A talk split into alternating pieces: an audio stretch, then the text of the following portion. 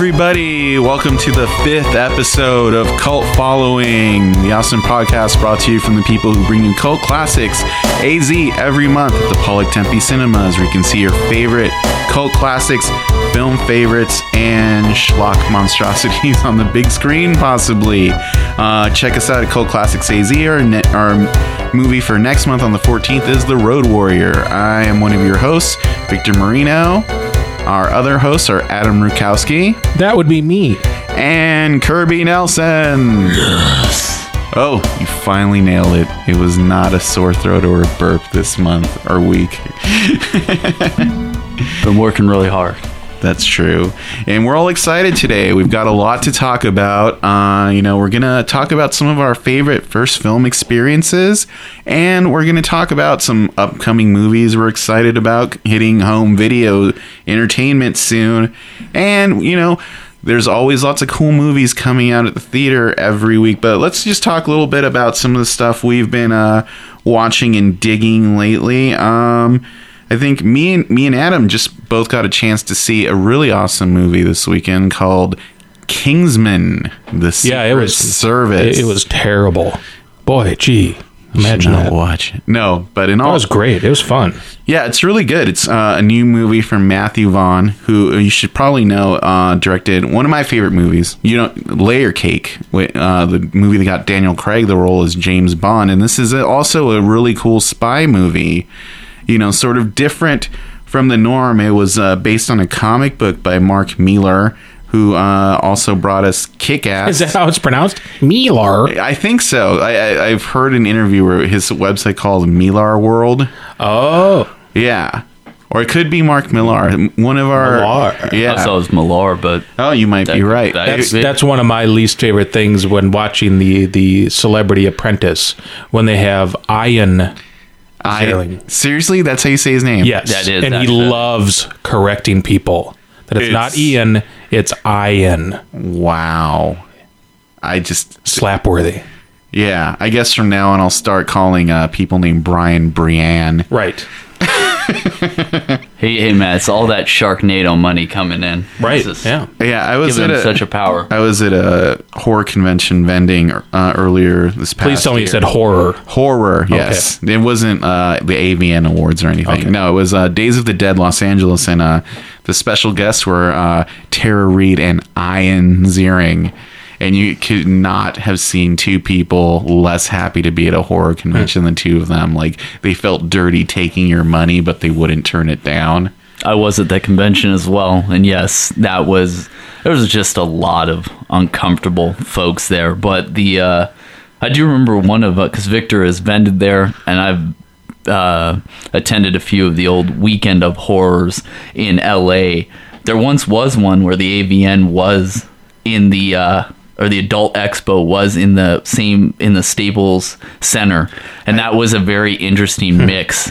I could imagine uh, that might be a little freaky. You know? Well, they they always they, in Vegas they always seem to do one of those the, the porn star expos at the same time that do, that they do DEF CON, so they get like all the hacker nerds with like all the porn stars all in one mix. Well, just think in a, in a few generations that'll result in some beautiful nerds. Yes. Possibly. And and did you meet Tara Reid? Did you get close to Tara Reid? Uh, my booth was actually right across from Tara Reid, so I saw. Did she how... smell like a catcher's mitt? That's what I imagine her. No, smell. But she was about as orange as one. Okay, well yeah. That's why I thought she would smell like a catcher's mitt. Delicious. Yeah. Well, you know, Kirby, you've been to a lot of horror horror movies. Yeah. What's your favorite smell of all the celebrities? but yeah. I mean, it, can you describe it in detail, please? Have, while I take off my pants. Think of any like. Uh, unlikely people you'd seen at horror conventions who look like, oh my god, what am I doing here? I really have a mortgage to pay. There's just, there's too many. I mean, you know, you gotta feel though for a lot of people that, you know, they're just, they don't get roles anymore. They don't, you know, they're... they're a janitor or something in the daytime, you know. You have no idea what... Oh, I, mean, I meant I will, more like someone who's oh, doing like a cash-in appearance. Oh, there's so many of those. But, I mean, I would say... I don't know. I'm trying to think. There, there's been some interesting experiences. I would definitely say um, a few years ago, me and Lynn Lowry, who is super nice, by the way. But, you know, it's just that, like... that that kind of experience of... Uh, the most interesting part to her, I guess, is probably deviating a little bit, was that... I just, how all of her softcore and hardcore stuff was intermixed with her pictures very blatantly.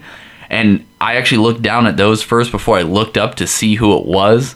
Yeah, that just makes it a little little more interesting. Mm-hmm. But um, dialing it in, no one more probably than Danny Glover. And I think he was charging like eighty bucks in auto and oh, like one hundred dollars dear a photo. God, seriously? It might be less. I'm not, don't quote me well, on that. Well, even still, if it was like fifty bucks, it would. I don't I think it I may have know. been like fifty an autograph and like you got a combo package. I mean, I've heard like Stallone charges like yeah, five hundred dollars. Yeah, but, Stallone oh. charges like five hundred dollars or six hundred dollars for an autograph. He was at the New York Comic Con not too long ago. I think like Hulk Hogan is doing like that same kind of thing now. I, I think that's the flip side, since we're kind of, you know, involved in nostalgia ourselves, you know, talking about our favorite movies in a podcast, and we, you know, exhibit these movies. There's like a flip side to that. Like, you know, people fall into this nostalgia trap where they're like rebuying their childhood at like a premium, you know, and I know people can afford that, but to me, like, when you're charging six, seven hundred dollars for an autographed boxing glove, that seems crass to me. I don't know.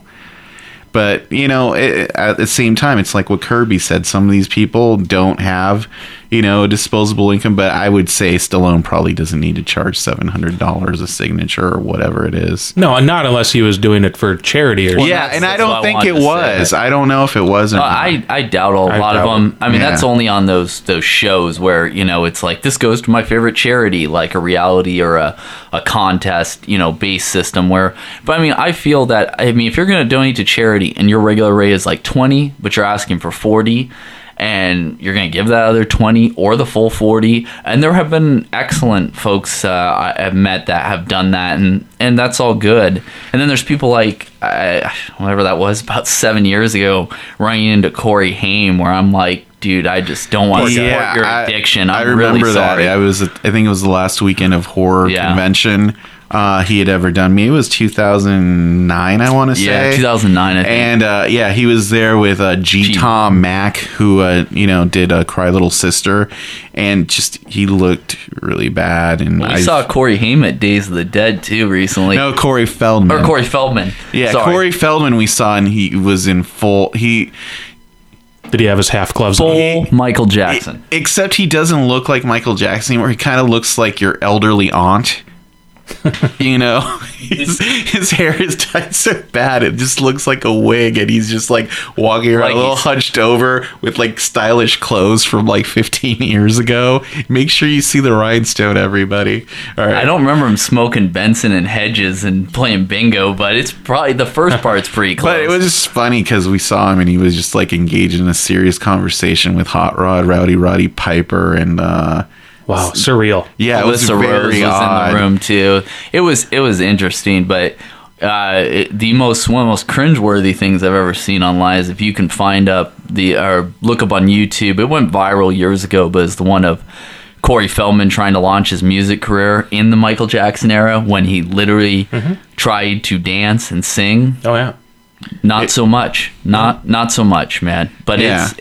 I think the title of his, like, if you Google it, it's Corey Feldman Embarrasses Himself. So I think that says it all. Just to tie up our uh, brief foray into uh, convention uh, horror stories, I will say the, the weirdest thing, if you're going to look up Corey Feldman, is uh, Vice did a piece on him not too long ago where he was uh, charging people to attend his birthday party.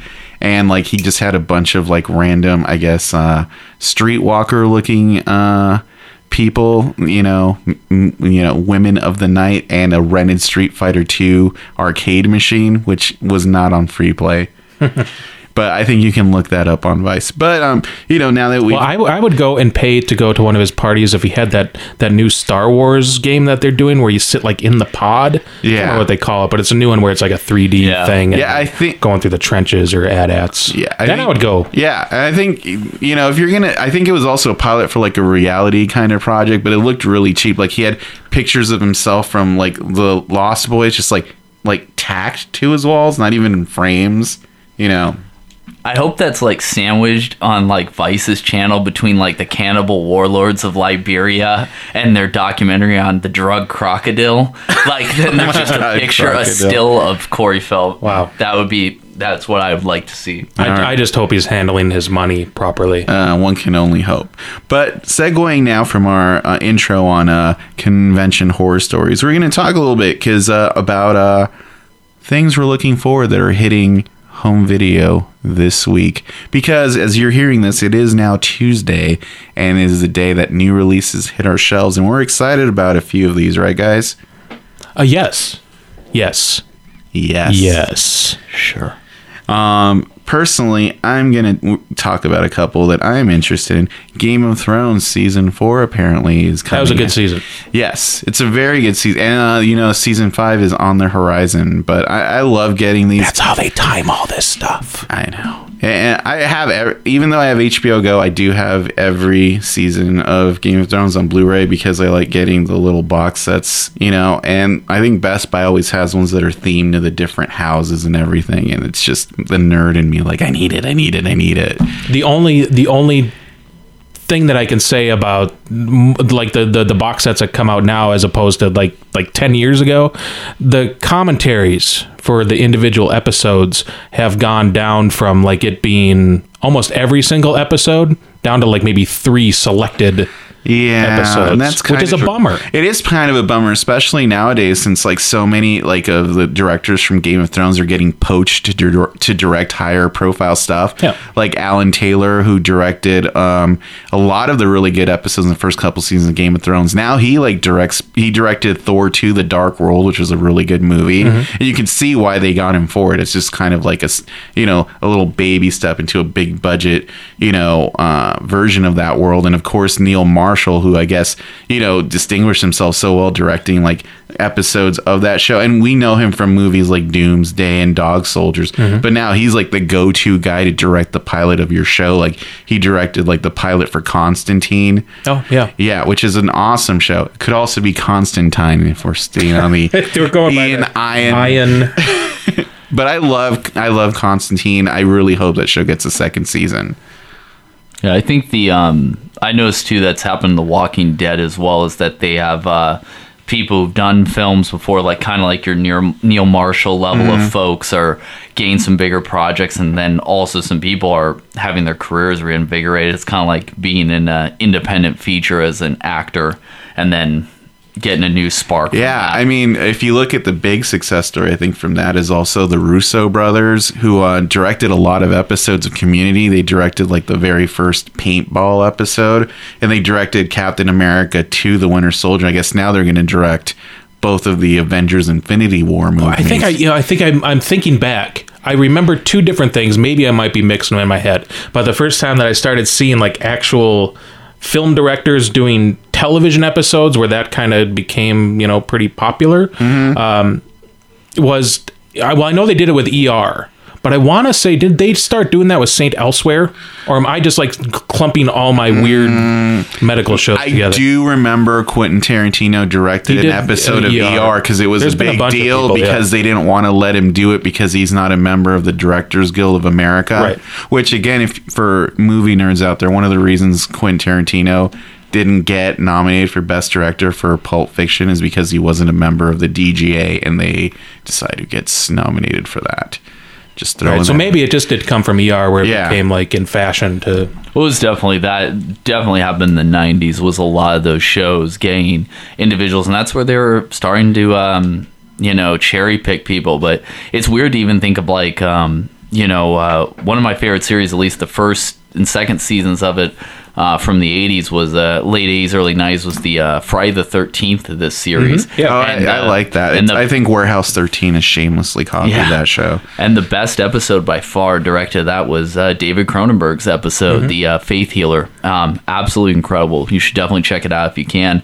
Uh, the third season of that series, uh, the final season, took a downturn due to some recasting, um, but it's it's it's amazing. It also is. Uh, Oh, God, his name escapes me right now. John, uh, the protagonist, male protagonist of the show. The older guy? No, the um, the younger guy. It's him and John his cousin. Big, Big Boutte.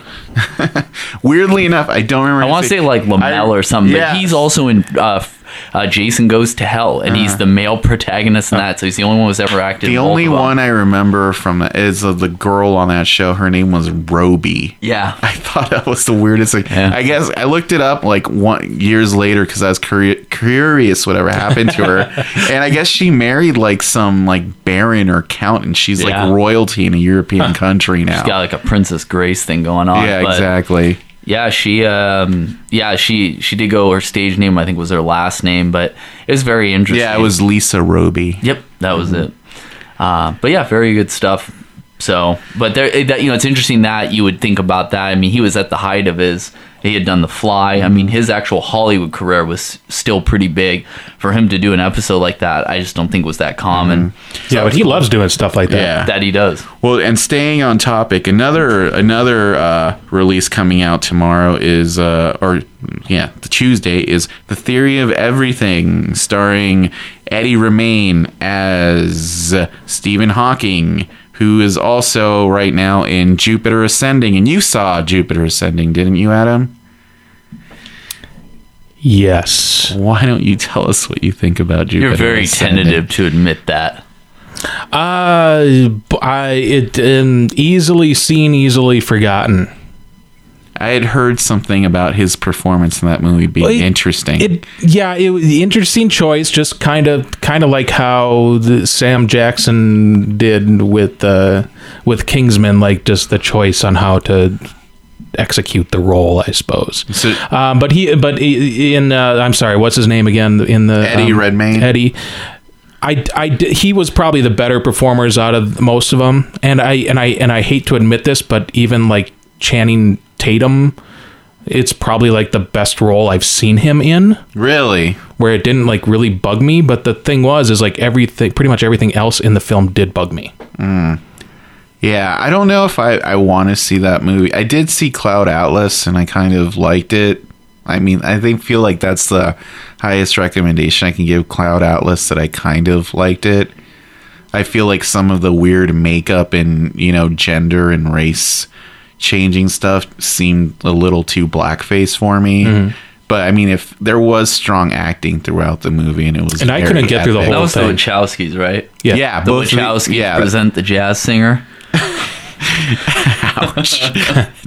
Well, I mean, but the one thing I've heard, you know, always with Cloud Atlas is that's a classic example, though. People always tell me to read the book and say the source material. Well, I, really, I've heard really that one, part of the re- like people who like Cloud Atlas seem to say it does capture like the kind of epic scope of the book, which it does. The Diverse movie is pretty well. Epic, but that's comparing like David Lynch's Dune to the book. Yeah, it's well, like for me, I think the most resonant part about the film to the book, because I read the book before I saw the film, and I was like in fifth grade when I read the book. Yeah, and what I liked is it, it brought that the. the the visuals. Mm-hmm. Like then I could like even like see the stuff that I was visualizing in my own head, which was really cool. But you know, it didn't uh, it didn't cover all the topics that I wish the book, you know, that they yeah, I the, think the you're always gonna get that film. From adaptations. Like I remember right. when I, I read Dune, you know, a couple times. The last time I remember reading it was like I, I took a physics class in, in high school, and we had to read it for extra credit. Um and one of the things I remember rereading it then... They made what, you read it? Like well, it was, it was kind of like... You didn't have to read it. They gave you a list of books you yeah. could well, read. Well, that's yeah, that's what they did with us. They gave us like a list. Yeah. And then they had like the regular list, but then they had like the extra bonus yeah. list, which were the big honking books like, you know, The Hobbit, Dune, you know, whatever else have you on that one. But yeah, and like one of the things I remember a few years ago, the, the Sci-Fi Channel financed a remake mm-hmm. of Dune, which uh, was... Uh, shot by uh uh I think it's his name was uh Storaro. He's the same uh director of photography they used on Apocalypse Now, so it has this very like surreal look to it. Oh, the cinematographer. Yeah, yeah, because yeah. it was John and, Harrison was yeah, the guy who was the director. Yeah, but it was, you know, scoped by the same director okay. of photography from same. Oh yeah, right, yeah. right, right. Okay, yeah. yeah, yeah. So the thing I wanted to say about that is, watching both of those movies, I thought Dune captured a lot of the uh, the David Lynch Dune captured mm-hmm. a lot of the more fantastic elements of the book, you know, like, like the Space Guild and the Ben and Gesserits, I thought were much like more realized in the Lynch version. Mm-hmm. But the sci-fi Dune, I thought actually captured the whole like um, Fremen uprising. Like you actually saw class structures right. there, which I like watching Dune as a kid, like completely went over my head. Oh yeah. Yeah. So it, it's always different things that a different adaptation will take from a book to make it work. Oh, absolutely. So since I haven't seen it yet, Adam, I don't think Victor has either. With Jupiter Ascending, you know, in our last podcast, we talked about the whole, you know, dump movies and stuff like that, mm-hmm. and these kind of development hell and these things that are just so belated. Because I know this one, the other one was Seventh Son. Came well, out so is Kingsman. I remember Kings- seeing yeah. trailers for Kingsman like a year ago, maybe. Yeah, more. I actually recently saw The Loft, which I also found out was a film that was uh, three years. It was filmed, oh, no, four years ago almost. It was filmed in twenty eleven, so four years. Mm-hmm. It's been sitting there. I, I mean, I'm not, not a great film, not a terrible film, kind of a Lifetime original movie, but it was like...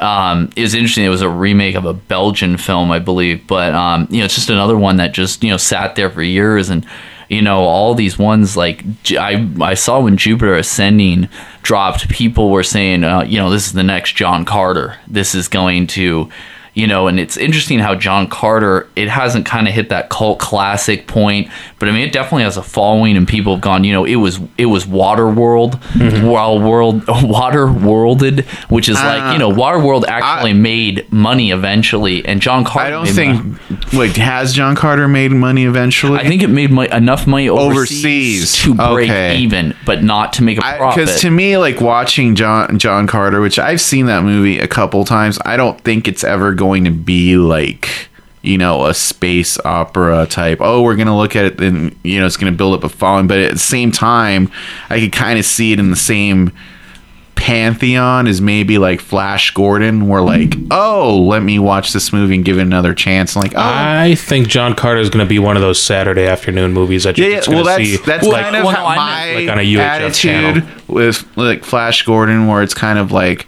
I won't go out of my way to see it, but if it's on, I'm like, oh, cool, let's check this out. It's a fun movie. Well, I meant more with the following, especially in that we are such a, I mean, increasingly, um, you know, critical society, and that people, though, are also, whether it's that they genuinely enjoy it or they're just doing it to go against the grain, but I am seeing more of a fan base. I, I guess the question I was posing to you, Adam, mm-hmm. was more like, do you see Jupiter Ascending being a film that either maybe visually in its visual style, or it's, because I definitely haven't heard anything good about the script or the, the you oh, know right. the Ryan, mm-hmm. but the visuals I have heard some people said they enjoyed. So it's well, I, I wanted to see it just for the eye candy, mm-hmm. more so. Okay, and it was something that we were discussing, so it was on the brain. Well, even when I knew the release date, I wanted to see it.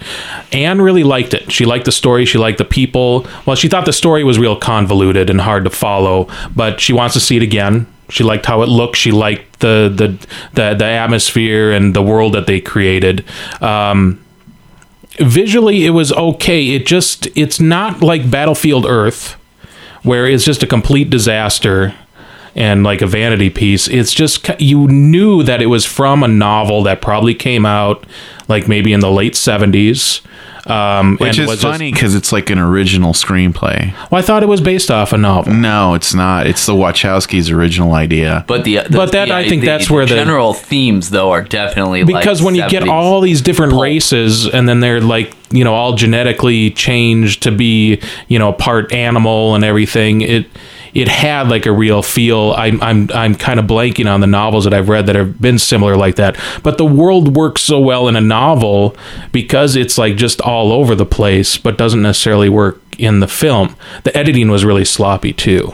It's, well, I get the just, feeling too. This was like a movie that they like, you know, weren't too like.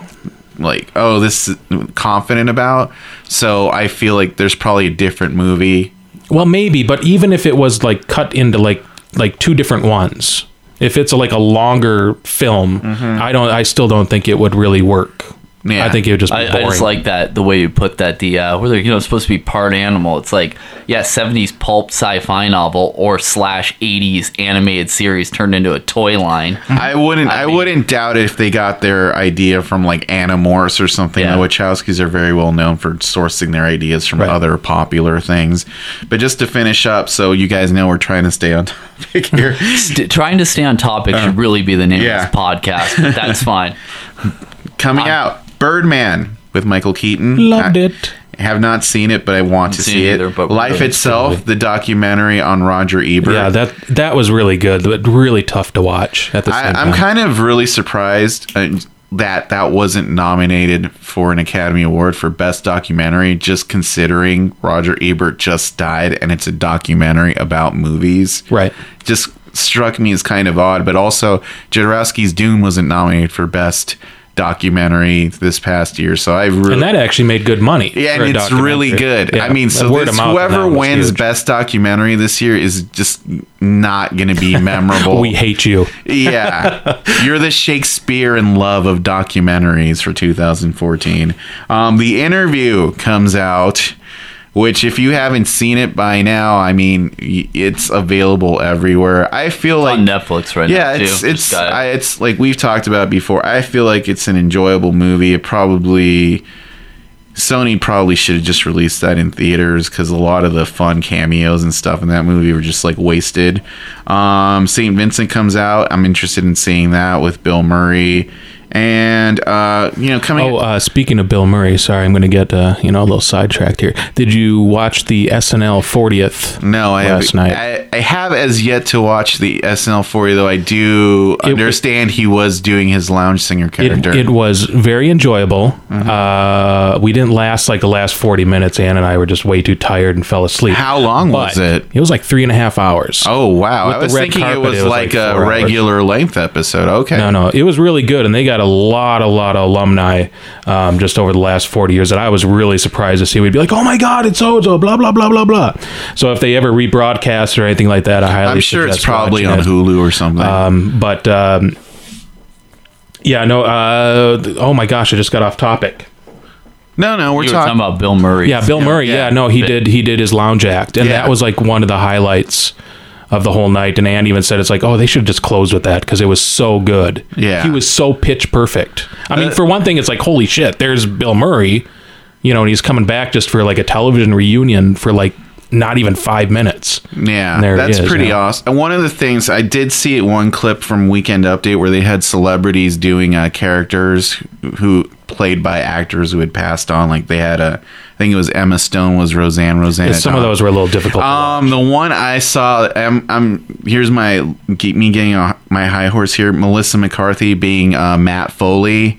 that was that was funny. I mean, it's uh, funny, but like it gets to a thing where we've been talking about, because we saw we saw Kingsman earlier and they had a Paul Blart Mall Cop two trailer, and basically the whole thing is, look at me, I'm a fat guy and I'm, I'm falling on shit. And it's, to me, that I feel like Melissa McCarthy is a really good actress. I really hope she starts doing. Is she parts. playing Paul Paul Blart this this time around? No, but like there's a part at the end where there was like a, a woman who, like, I thought it was Melissa McCarthy because she was like hitting on Paul Blart, and I was like, oh, you know, of course they're gonna pair it. It might not be her. She didn't take the helmet off, but it's just yeah, like I don't think it was her. Yeah. I, I just I w- would like it if Melissa McCarthy would do some stuff that wasn't fat humor. Well, yeah, I saw, at the expense um, of her weight. I saw yeah. Tammy recently, and it's a um, you know I never I didn't see it theatrically. It's just like a Redbox rental, and it's it's one of those ones where, you know, it's like trying to be trying to toe that line perfectly between the the the dramedy.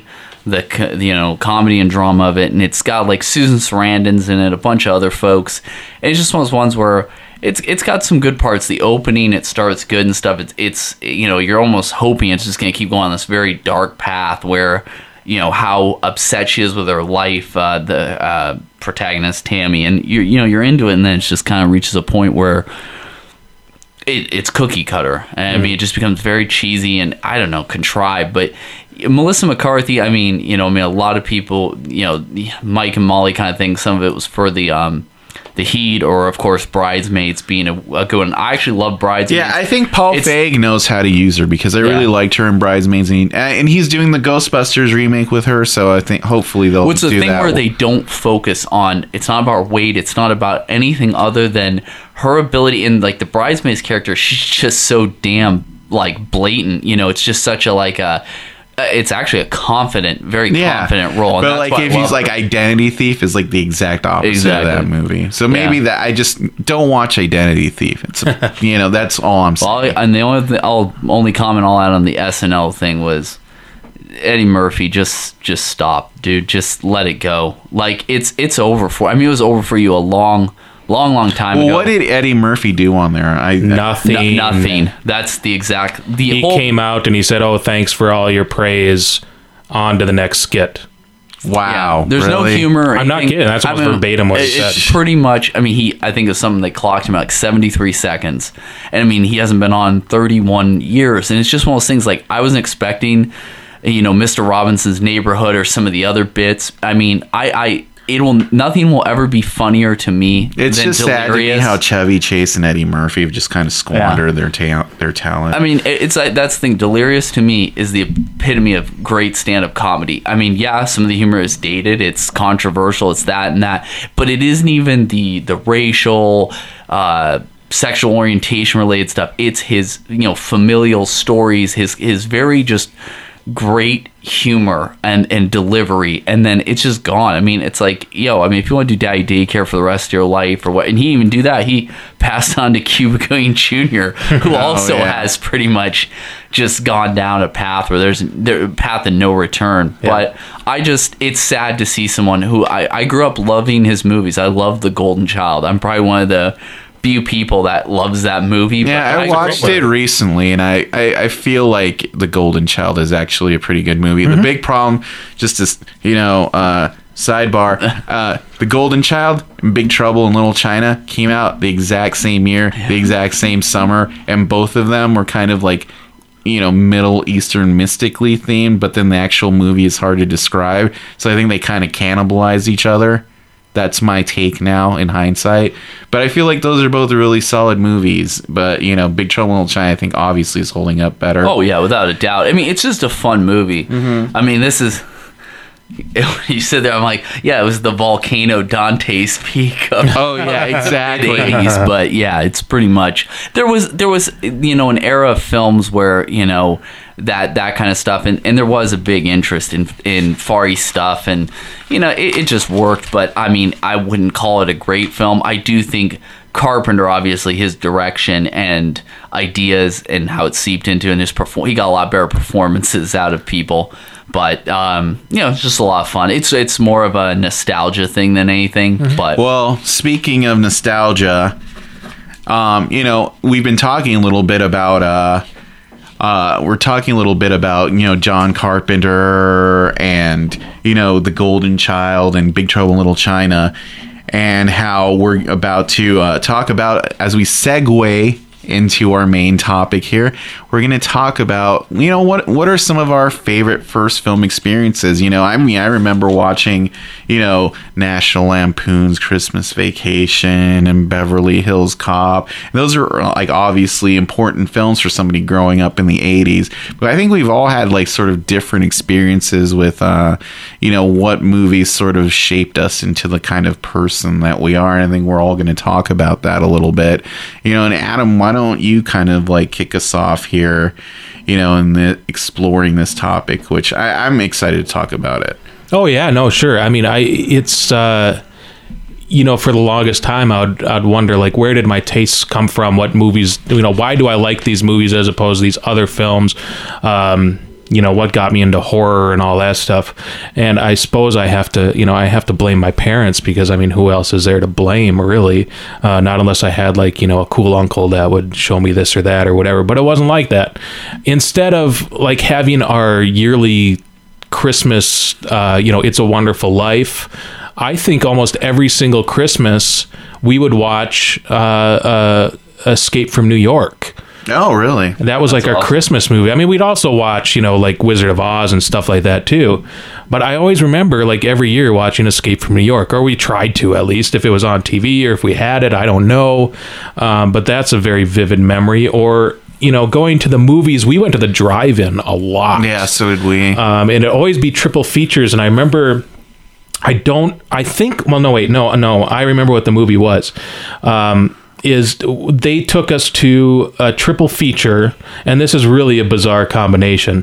Uh, it was Battle Beyond the Stars, the mm-hmm. Roger Corman Oh classic. Yeah, it was Sid Haig as a space ninja. That's that's right. Yeah, and um, then it was uh, two um, Cheech and Chong movies after that. So I don't know how that, you know, just got grouped together, but I think maybe, you know, they had like the lighthearted one, and then the kids would fall asleep in the back, and then they'd have the raunchier ones for the adults. So I remember my mom telling the story, because I remember watching Battle Beyond the Stars, and then falling asleep, and then my parents just laughing. And like waking me up, and I'd be like, oh, what's going on? What's so funny? And they're like, oh, nothing, nothing, nothing. And they realize, well, we should probably go, because if they wake up and they start hearing this language, you know, we should we should probably just leave. But them, you know, laughing in the front seat. Other than that, I remember uh, there was the Cooper Theater, which was like the big screen theater that was in Minnesota, um, where, you know, I'd see the you see Star Wars, or my dad was just like, he can't stop talking about Star Wars, um, Indiana Jones, Temple of Doom, saw like all the big Spielberg, Lucas epics yeah. at the Cooper Theater, uh, which unfortunately isn't around anymore. It's one of those theaters that was, you know, it was the original like stadium seating, and just all like the gold leaf and and red velvet, you know, is just a total throwback, almost kind of like what the Cine Capri is like, but not as sterile, but mm-hmm. just like really, really just vintage and old, um, and just one big circle. And that was just, that was a really cool place. There are a couple other places that I remember uh, briefly. I remember uh, my last one would be, um, it was when Return of the Jedi came out. Uh, I was in maybe third grade, and I cried all night the night before it came out, because I was begging my dad to take me out of school so I could see it first showing on that Friday. And he's like, no, I'm not going to take you out of school to see a movie. I'm like, but it's the last Star Wars film. It's Return of the Jedi. And the other reason why I had to go is because there was a friend of mine in the neighborhood who his dad was taking him out of school because his dad wanted to see it first thing opening. Oh, wow. I'm like, well, no, I got to, you know, I got to get there and see it too, because if he starts talking about it, I'm just going to be angry because I didn't get to go. So I cried and cried and cried, and finally, because I was just lying in bed crying, as they're like, it's bedtime. I don't know how long I was sitting there. I, you know, I could say it was probably like three hours or something, just nonstop, yeah. just going, ah, ah, I hate my life, I hate all you. And then my dad finally goes, and will you shut up if I take you tomorrow? I say, yes, yeah. dimple, dimple, dimples. So, yeah, I got to go. I actually saw Return of the Jedi twice. Um, I don't know if we went to the very first showing, but it's probably around like, you know, noon or something like that.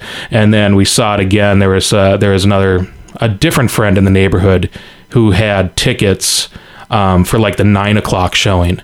I fell asleep at the nine o'clock showing because, I mean, I was up all day just so hyper about, you know, I already oh, yeah, did I see it, imagine. Just jumping off the walls. And then by the time nine o'clock came around, I was just like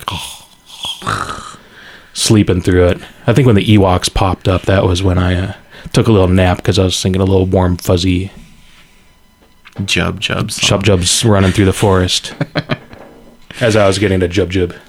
Yeah, I, I, I think I remember like, I don't remember seeing Return of the Jedi in a theater when I was a kid, but I do very clearly remember getting like being into it because I had like a Micro Machines, like, you know, Battle of Hoth playset. Mm-hmm. And I remember watching it at home, probably on video after it came out. And I remember the Ewoks, but I don't remember seeing it in a movie theater. I just remember seeing that's uh, a friend of mine. Another friend of mine, his he had a bootleg copy of Return of the Jedi on V H S. Oh. like the, like we, a couple weeks after I was out in the theater. Mm-hmm. And so, I mean, we weren't like really good friends, but once I knew that he had the copy, he was like sleeping over at my house like all the time. That's pretty awesome. What, did he bring his giant eighties camcorder in and set it up on a tripod? Yeah, I know. I mean, back then, and I mean, that was probably a big deal. Cord, the extension well, cord. Well, I imagine back in. then, like, you know, I, I do remember like important like blockbuster movies would play like almost around the clock when they first came out in the eighties. Yeah. You know, you could go see a movie at like three a.m. or something. Oh, no, that's very true. Well, there would only be usually most people, I mean, depending on where you grew up, I mean, you know, usually on like a, you know, a drive-in, maybe a theater. Um, you know, there wasn't even second-run theaters, I remember, until, yeah. like, the early well, nineties. Yeah, I remember, mm-hmm. like, going to see, like, you know, it wasn't uncommon, like, oh, well, we can still get tickets to, like, the one thirty show for X amount of movie, certain movie, even in the late nineties. Yeah. I think it's only in the last, I What think. was the, uh, I mean, I would say maybe to your mid-teens, what was the, a mult, how many screens was the biggest theater you went to? Oh, maybe four tops. Yeah. I, well, I lived in California, so like I remember like around nineteen eighty. This is one of the earliest movies I remember seeing. My dad took me and my brother to go see uh, RoboCop, and we saw RoboCop in the theater like at least three or four times. And this is nineteen eighty-six, so I was like seven. Wow.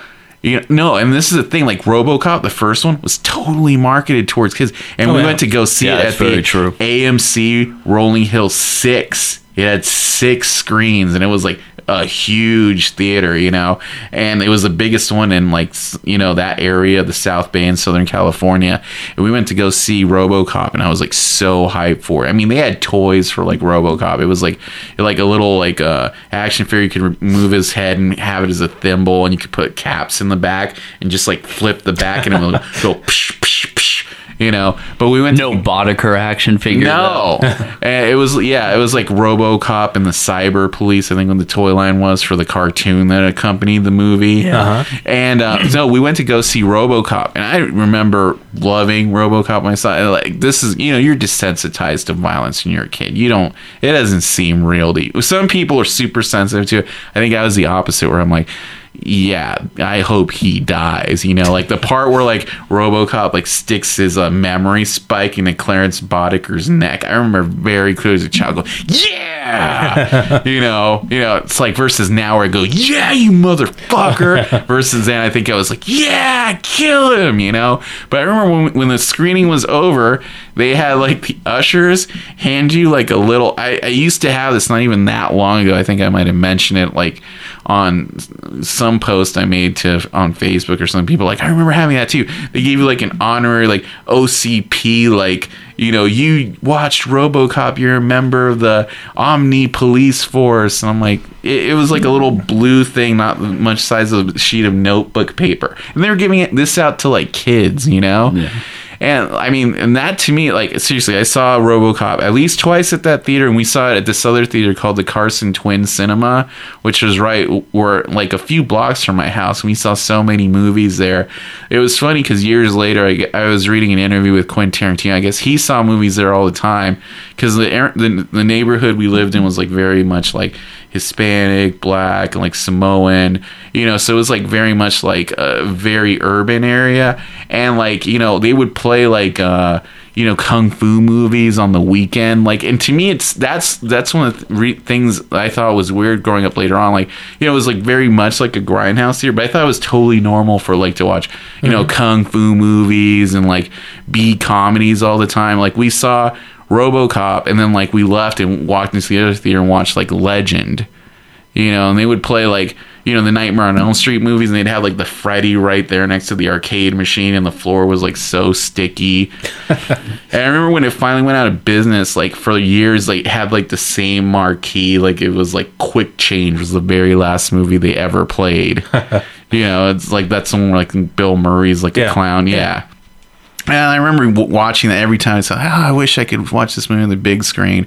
And I lived across the street from a video store, and we would, like, basically my dad would, like, you know, it was only, like, seventy-five cents on Tuesday night movies, and we would just, like, rent every freaking movie there. And I saw so many bad movies there, like Doctor Alien, Transformations, The Brood, you know, The Stuff, um, every oh, come talks. on, man. The Brood and The Stuff are classics. Oh, yeah. yeah. But when you're a kid, they're clearly like, well, yeah, yeah. You know, Larry Cohen the- films, I don't imagine. I remember, I loved The Stuff as a kid, but a lot of the Larry Cohen stuff you'd watch later, and it was just like, what? You know, even as a kid, I was kind of like, but that was the other thing. I still loved it. It's, it's the most interesting thing for me, and kind of what you were reminiscing about, like mm-hmm. the O C P certificates, is that it's crazy. There's still a huge amount of marketing, but when I was a kid, I mean, I mean, first and foremost, it was like the way you found out about movies. I mean, you watch television to hopefully see like a teaser or a trailer, but then you would see um, and the previews, of course, before your trailers, before um, the films. But it was like the posters were so important. I mean, because not only was the art so amazing, yeah, if a, lot a movie of those, had a bad poster, you were convinced it was exactly. a bad movie. And then they had, I mean, and it just piqued your imagination almost instantly, like seeing a lot of stuff. I mean, that diminished it, it definitely in the nineties, but in the eighties, when I started going and seeing movies, I. I, I feel really blessed of seeing it. I mean, I miss the whole, like, I don't ever remember seeing, like, lobby cards or any of those kind of um, things, but I definitely I think lobby, I did briefly. seventies. No, lobby cards really depended on the type of theater you went no. to. When I was, when I went to college at U C L A, they had a, the Man Bruin, which was the theater across the street from the Man Westwood, which is where they had all the movie premieres. And the Man Bruin was like an old movie theater. It had a huge lobby, you know, and it was like an, a huge lobby when it was built in the twenties or whatever. So they had spaces in the wall built for lobby cards. Hmm. Even if you go to like to some theaters in L A, like the Arrow Theater or the American Cinematheque, they have space for those, so you have to make them so people can go up and read a little bit about the movie, because, you know, a nicer theater, like, oh, I want to know something more than just the poster buffet. Pretty much. Well, I mean, they were also, I mean, lobby cards were huge. I mean, that was your biggest part of foreign sales, yeah. was being able to do the descriptions in the language, but then have the images. But it was, that's what I'm saying, the images. The only reason I knew was because I go to this, like, if we were lucky, go to like the local convenience store, or, you know, maybe the grocery store, and they might have an issue of, especially for me, it was big to find Fangoria mm. or Starlog mm-hmm. or just that commemorative issue. Um, this is more, yeah. The, yeah, the mid, early to mid eighties stuff, and then the late eighties to early nineties. I mean, it was huge, but it was like, that was the thing. It's like, I. People tell me I always have such an amazing memory, but I definitely did not have one as a kid. I don't remember a lot of stuff, so I would buy like trading cards, the novelization of the movie. If I oh was yeah, really I had I it. had the novelization yeah. of uh, the Karate Kid and the Karate Kid Part I Two did as well. And I remember like, no Glory of yeah, Love C D yeah. included, but still. No, the other thing Kirby just touched on were like trading cards. Um, I had like all the Batman, uh, you know, the nineteen eighty-nine Batman movie. Topps made trading cards of it. It's like you couldn't have, you know, because back then it was like a year before a movie came out right. on yeah. video, and so it's like you would forget. So like all you, they would put out trading cards, like, oh, I remember this part of the movie, and then you would have like stickers. But that was the best one, was the Batman one. Didn't just have one series; it had a second series. Yeah, and I, I heard they once tried to do a third series, and I mean at that point in time, you knew they were hitting up the studio, see how many more stills they could get. Because it was like they had run through them all. Oh, no, because I remember, too, the Batman one had, like, ones that talked about the history. Like, they would have the yep. comics in yep. there. Like, oh, this is the co- the cover of, like, Detective Comics thirty-nine. Or this is the cover of the first it- appearance of the Joker. I remember having multiple Bob the Goon behind-the-scenes trading cards. No, the other thing I remember that was not good along those father. lines was... uh Uh, when Terminator two Judgment Day came out, they had sticker cards, and you could go to the store and buy a sticker album, so you could put the cards in the order of the movie chronologically. Oh, yeah, yeah, yeah. So once you had them all, oh, look, I have the book, like a picture book. I also have, like, I even have, like, uh, they used to do this, like, before that, like, in the early eighties and stuff, because I have a few of these. They'd have, like, illustrated, like, novels that were basically that without stickers, because I have one for... The photo inv- novels. Yeah, photo F O T O, novels. Yeah, because yeah. I have one of those for like Invasion of the Body Snatchers, which is one of my favorite movies, the seventy-eight one. Yeah, we had an old school bookstore that I mean was a total, it's still there um, near where I grew up. Uh, I don't remember the name of it, but it was just amazing. Um, um absolutely incredible uh you know, you could just dive through stuff, and it was all at cover price or less. And that's also where I found a lot of my first comic books, because I, I grew up pretty much in the cuts. Like, I was an hour from pretty much everything. I mean, we had a grocery store that was like thirty minutes away, so it was hard to get a lot of stuff. Um, but that's, I mean, that's the other part, was that, you know, to go see a movie, I didn't see that many movies when I was a kid. I mean, I think my memory fails a bit, because I've talked to my folks, or my, and I had an older brother who helped me to remember, like, that I saw a lot of these films. Um, but it was like, you know, it was a big, it was not only like Victor touched on, a huge event for a movie come out, and, and you as well, like the, uh, the, uh, playing hooky to go see Return of the Jedi. I mean, there, I tried to pull that a few times on trying to go see some movie, but it's interesting that. Oh, and I never pulled it again. I was yeah. so grateful for that opportunity. Yeah. I'm like, I know, I, I and maybe my dad said, you know, don't pull this shit again. But it was, but, you know, was, I was, that was so important to me at that time. That was playground bragging rights. If you could oh, yeah. see the movie first, if you owned it, if you had whatever it was, it, it still is today, isn't yeah. it? Yeah, it oh, is. no, oh no, I now remember, it's like to I remember a point of whatever. Well, where I grew up, there were so many movie theaters that they did a lot of test screenings out there, and I remember like.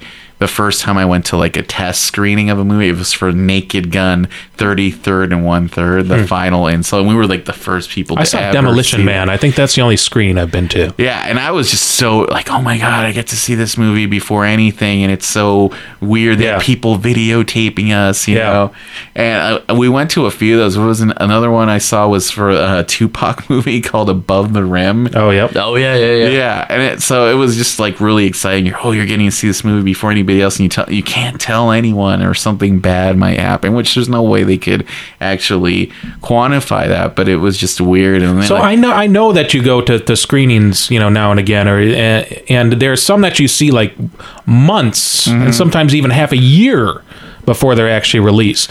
Have you seen maybe like one or two examples of of some that have changed since you saw a screening uh, yeah. to where you actually saw it in Yeah, on World, video or World on... War Z is like I went to a test screening of World War Z like six months before it came yeah, out. Yeah, I remember that. Yeah, and um, yeah, the version I saw I think was much better than the one that came out. Hmm. Um, and it was just little things. I mean, like one, if you watch World War Z now, um, the ending is very left open because to like make it a franchise, versus that version, which was kind of like.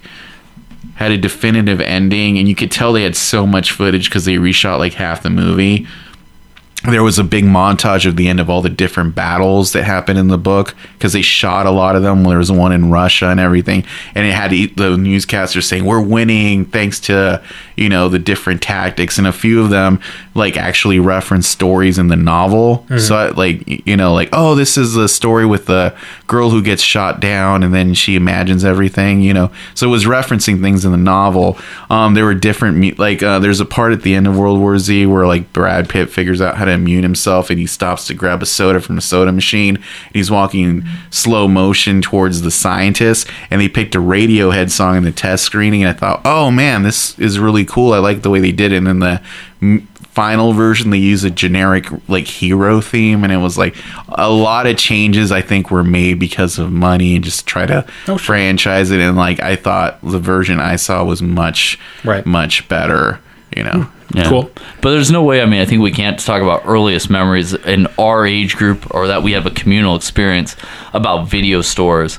And I mean, the, what I'll kick that off with is, you know, we were kind of talking about movie posters. One of the things that really allured to me, of course, was the big box oh, era of yeah. V H S, and being able to look at a V H S. And it's weird, since we only had a couple, we had one, until I was about nine or ten, we only had like a family video store that was pretty close. We actually, and also didn't have as much money back then, we ran a lot of our tapes at the library. Right. Um, and then we would get, but I remember like my folks would rent movies too, and I would go and look at them. I'll never forget finding um, American Werewolf in London. And the original is the cover of David Naughton, Griffin Dunne on the moors looking back, and, you know, but the the, the original movie poster art, but the back was Naughton mid-transformation. Oh, yeah. And it yeah. just scared mm-hmm. the living shit out of me. I mean, that was one of those frightening things. Actually, I think I was, werewolves were one of the scariest monsters when I was a kid, and it's funny how they're one of my favorites now. But the transformation aspect just, like, frightened me. I also remember, if anyone remembers one of the original pilot shows for Fox was the show Werewolf, which mm-hmm. is basically the Incredible Hulk television show. Oh, yeah, yeah. But with werewolves and Chuck Connors. And, I mean, it was just amazing. But it had some great sequences and stuff. Unfortunately, Shout Factory tried to release it years ago, but couldn't get through because of licensing right with the music. They couldn't get off oh. the tapes. Yeah. Um, but it was um, it was amazing. But I just, I mean, I know a lot of people say that, like the V H S, oh, yeah, it's what drew me in. But, I mean... I couldn't watch a lot of these movies. They were, you know, my folks definitely, I, I had a little bit more of a conservative background where they would not let me watch it, but that was the thing. My father loved action, so we watched Commando, Predator, and all those kinds of movies. In fact, distinctly, when you're talking about going and seeing like RoboCop, the first film I remember R-rated that my father took my brother and I to see was Darkman. Oh, funny. And he saw the part where uh, Larry Drake takes the uh, cigar cutter to the dude's fingers. My father was like, okay, I'm going to think about this for a second. And uh, he let us watch it all the way through. But that was another movie marketed to kids. The, the trailer for that was so like superhero-ish. I was I was beyond excited. Yeah, it's yeah. kind of it's kind of funny, too, because I remember like my dad, you know, he, he was cool. He would take us to like see stuff that like, you know, made no sense to take kids to, like, you know, Legend or RoboCop. But we saw tons of movies all the time. I remember it wasn't until like I think we were getting a little like he Les would leave us at the movie theater and we would just watch movies all day. I remember like uh we were like where we lived, we went to this one theater, it's called Mandel M oh nine, and uh the it was one of only like six theaters in the whole country that got to watch the Body Snatchers remake with Abel Ferreira. Mm-hmm. I think it was the, and it was this like in nineteen ninety-three. It was literally the first time I ever saw like a naked girl in a movie ever that I remembered.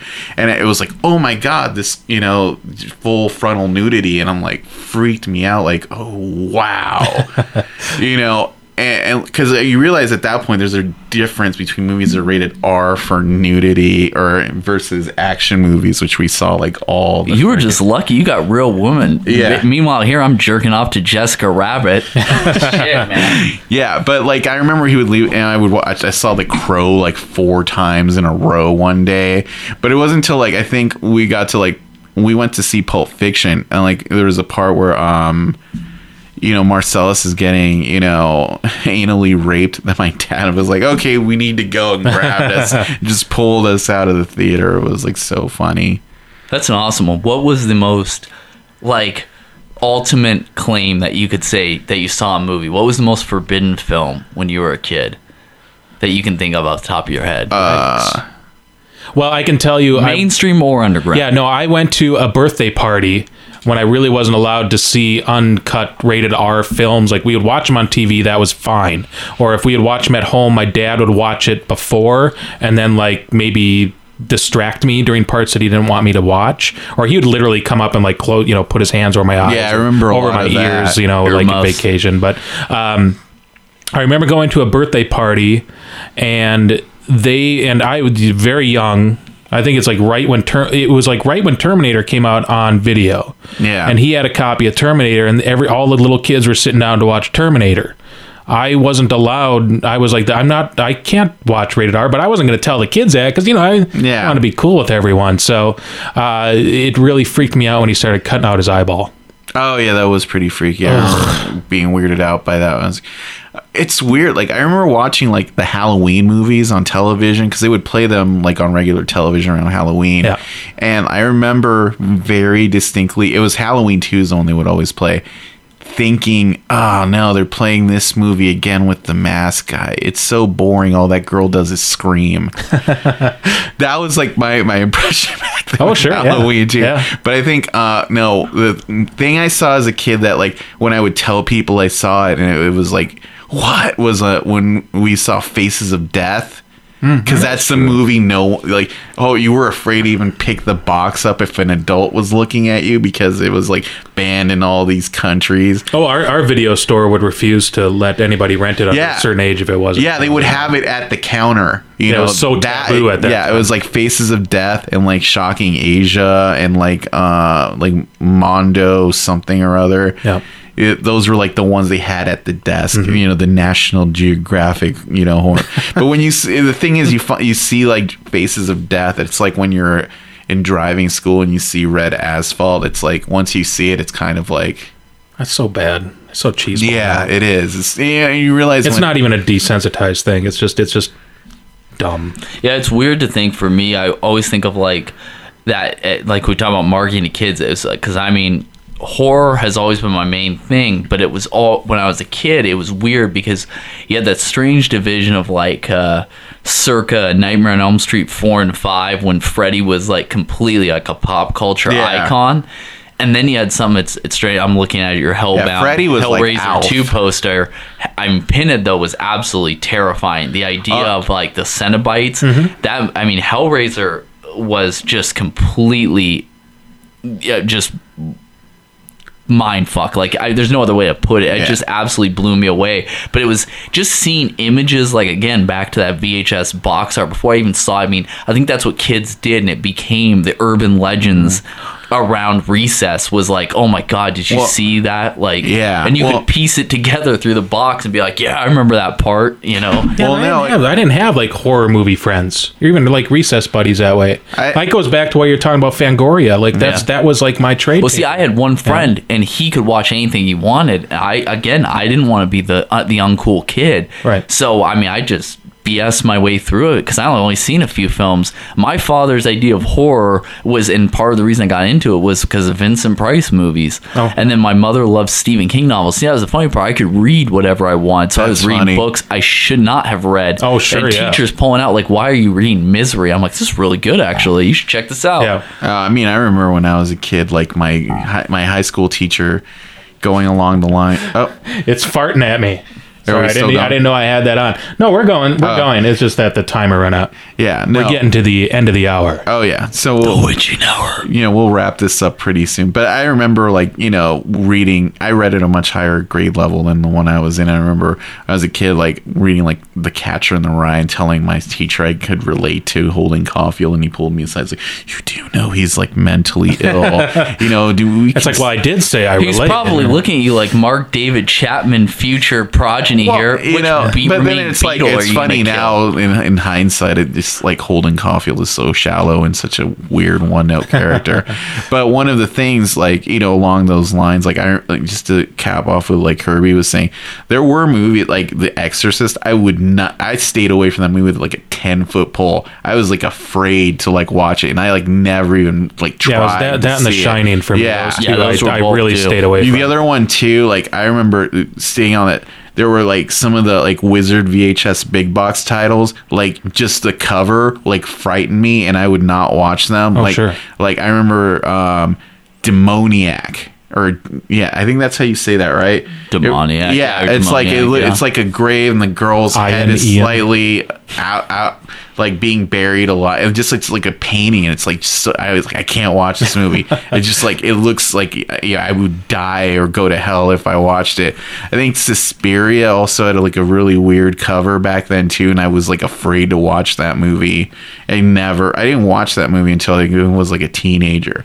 Just like I, I would just stay away from it. With like a ten foot pole. Yeah. And then there was those titles you thought sound so awesome back then where you're like, oh yeah, you could go down and be like, yeah, I'm, I'm going to check out Stuff Stephanie into the Incinerator tonight. yeah. And it's like, or Microwave Massacre, especially mm-hmm. on the big box tip. Right. You know, it's like Sorority Babes and the Slime well, Ball yeah. Ballorama. It's like, no, you know, you never saw any of that. But that was the thing. I mean, it was, uh, that was how you could one up, you know, everything. And well, yeah, and then there were like all the kind of like B movie nothing titles that like, you know, it didn't look like they would be a good movie, but then like, you know, what's that one movie where like uh, it's probably one of the summer camp murder movies where like there's a girl in the back, or this is a cover, and she's got a backpack and it's got like oh Sleepaway Camp yeah too. It's got like Freddy's glove and That's Jason's Jerry. mask, you know, and that, yeah. that was one of those movies like, oh man, that movie's probably really freaky. It's very funny. I was actually yeah. going to wear that shirt today. I changed it, but I, I have a electric zombie shirt that is the uh, um, that design kind of updated. It looks like a uh, state fair uh, mirror carnival prize. Like yeah. it's got that kind of appearance, but it's awesome. I love that. Yeah, but um, good stuff. Yeah, but I think for the most part, it, it kind of gives you an idea where we come from in terms of shaping our influences a little bit. I'm sure we could probably go another hour or two on this topic, but uh, you know, just to, you know, for the sake of brevity, we'll cut it off there. And I'm sure we'll revisit this, you know, during our future wrap up or, you know, opening intro segment. But you know, that's the cool thing about uh the stuff you grow up with does shape your taste to a certain degree. And you know, we grew up watching horror and cult classics and just weird random stuff. I still remember the first movie first two movies I ever saw were Future World and The Last Starfighter. I don't know if that says anything about me, but there you go. But uh thanks again, guys, for joining us for uh Cult Classic. You know, sp- we love doing these for you guys, and if you have any, you know, movies that shaped your taste, we would love to hear about them, as well as any ideas you might have for future episodes. And your comments are always welcome. Feel free to leave comments on cult following dot co or on facebook dot com slash cult classics, Twitter, and feel free classics to, A Z. I was gonna say, feel free to come say hi to us at our shows. That's really awesome to meet you and talk to you. Yeah, exactly. And we, you know, tell your friends and just give us your input, because that's how we're going to keep growing. And you can always visit us, visit us every month at Cult Classics. Cult Classics A Z dot com lets you know where we're going to be, what our next movie is. Road Warrior is the next one. And speaking, you know, for myself, Victor Marino, this was an awesome time. Adam Rukowski. Hey, bye. And Kirby Nelson. Thank you. Thank you very much. But once again, uh, check us out at cult following dot co. And until next time, uh, stay dry and don't eat after midnight.